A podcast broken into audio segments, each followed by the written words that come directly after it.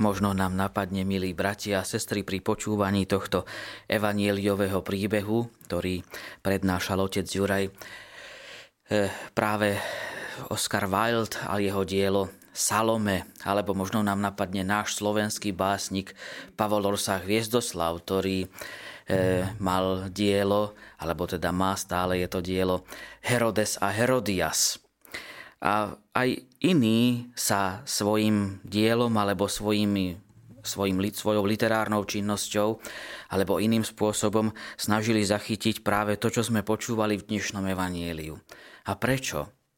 No zrejme je to preto, lebo evangelista Marek tak majstrovsky opísal všetko to, čo sa dialo v súvislosti so smrťou, s mučenickou smrťou svätého Jána Krstiteľa. Tomuto evaníliovému úryvku, ktorý počúvame dnes z príležitosti mučenickej smrti svätého Jána Krstiteľa, predchádza práve takéto taká tá výčitka, ktorú Herodes hovorí, možno práve v súvislosti s tým, že ako by si tak spitoval svedomie, e, keď e, hovorí, to stal z mŕtvych Ján, ktorého som dal ja sťať. A potom následne Marek opisuje celú tú situáciu, ako to bolo s mučenickou smrťou svätého Jána Krstiteľa, práve ten kúsok, to evanílium, ktoré sme dnes počúvali. Vidíme, že e, Herodiada strojila úklady Jánovi Krstiteľovi a práve ten vhodný deň sa naskytol pri Herodesových narodeninách. No a vidíme, že niekedy stačí zo pár intrík, stačí málo a aj tu v tomto prípade Boží muž musel zomrieť.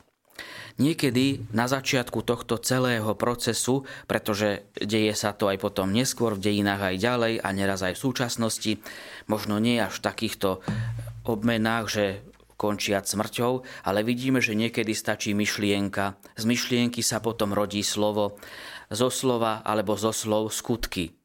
A to je práve to, čo aj v ľudskom živote môže byť také riskantné že keď človek e, nedokáže svoje myšlienky, svoje vášne ovládať alebo podriadiť rozumu, tak potom z toho môže vzniknúť niečo veľmi nepekné.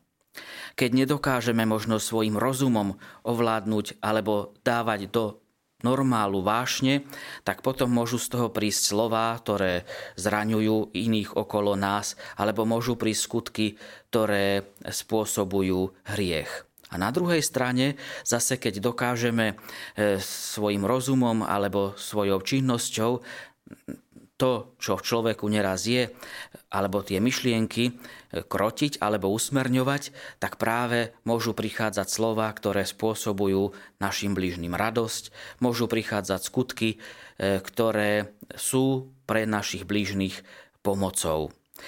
V tomto dnešnom príbehu, okolo, teda, ktorý súvisí s mučenickou smrťou Jána Krstiteľa, vystupuje Herodes Antipas. On bol synom Herodesa Veľkého. To bol ten Herodes, ktorý chcel dať vlastne zabiť už dieťa Ježiša hneď po jeho narodení.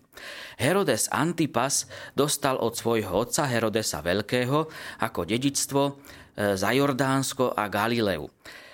A práve tu na vidíme, že Herodes, hoci tento Antipas, hoci Ján, mohli by sme povedať, krstiteľ hovoril tak, teda to, čo mal hovoriť, držal sa pravdy, nesmie žiť s manželkou svojho brata, tak hoci toto možno spôsobilo taký ten prvý nával vášňa, hnevu a zlosti v Herodesovi, tak nedal Jána hneď zabiť, nedal ho hneď popraviť.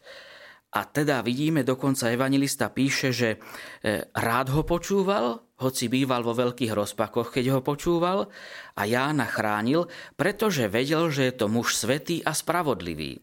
Toto je práve takéto dôležité, že Herodes ako keby nechcel dať Jána popraviť, a to je práve možno takéto na začiatku také korigovanie toho zblknutia hnevu a vášni, ktoré možno boli a lomcovali aj Herodesom Antipasom. Ale preto ho dal vrhnúť do väzenia v putách, do väzenia, ktoré bolo pod hradom, ktorom býval.